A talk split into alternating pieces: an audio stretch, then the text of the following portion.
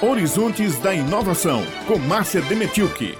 Olá! Um assunto que repercutiu na mídia em meio às notícias sobre a atual pandemia foi o fato do branqueamento dos corais no oceano. Fizemos uma reportagem sobre isso em abril para o jornal A União. O que está acontecendo? Os corais marinhos, de uma forma geral, estão perdendo as cores naturais e ficando esbranquiçados.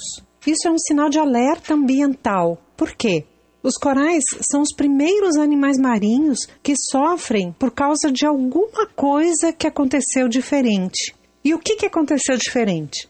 Segundo a rede de pesquisadores que monitoram os corais, o mar esteve 2 graus mais quente do que a média nos meses de janeiro, fevereiro e março desse ano. O aquecimento causou uma disfunção entre microalgas que convivem com os corais e transferem nutrientes a eles. Sem esses nutrientes, os corais perdem a cor. Eles enfraquecem, podem morrer ou se recuperar se as condições naturais permitirem. O fato está relacionado com o aquecimento global, que está relacionado com a permanência insustentável dos humanos no planeta.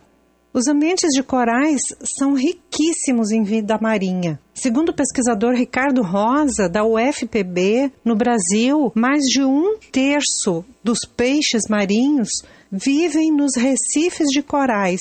Mas esse ambiente é ainda pouco conhecido cientificamente. Sensibilizado com essa temática, o presidente da Fundação de Apoio à Pesquisa na Paraíba, a FAPESC, Roberto Germano, iniciou uma articulação institucional para fortalecer o esforço de pesquisa em corais na Paraíba. Em conversa com pesquisadores na área de ambientes recifais e com o coordenador do programa de pós-graduação em desenvolvimento e meio ambiente da UFPB, Reinaldo de Lucena, chegou-se à conclusão de que é necessário construir uma linha de pesquisa em ambientes recifais. Vamos ouvir agora o coordenador do Prodema. O Prodema é um programa de pós-graduação. Dentro do Prodema, nós temos uma linha de pesquisa chamada Relações Sociedade-Natureza. Aí, dentro dessa linha de pesquisa, nós vamos abrir credenciamento para novos professores atuarem em um projeto específico relacionado com os ambientes recifais.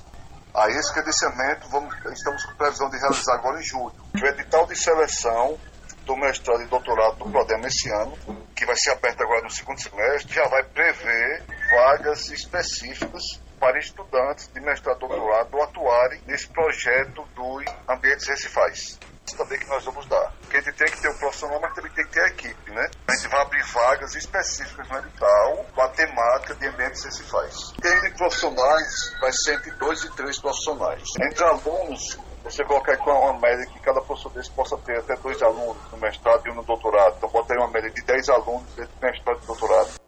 Além disso, Roberto Germano, da FAPESC, está articulando uma linha de apoio entre as fundações de amparo à pesquisa dos estados do Nordeste para a realização de estudos na costa nordestina. Aí está, uma boa notícia uma resposta eficiente das instituições para uma demanda científica essencial que enfocará especificamente os corais, mas de uma maneira geral vai enfocar as mudanças climáticas. Um tema que vai exigir outro esforço global para a manutenção sustentável da nossa vida no planeta Terra. Um abraço e até o próximo Horizontes da Inovação.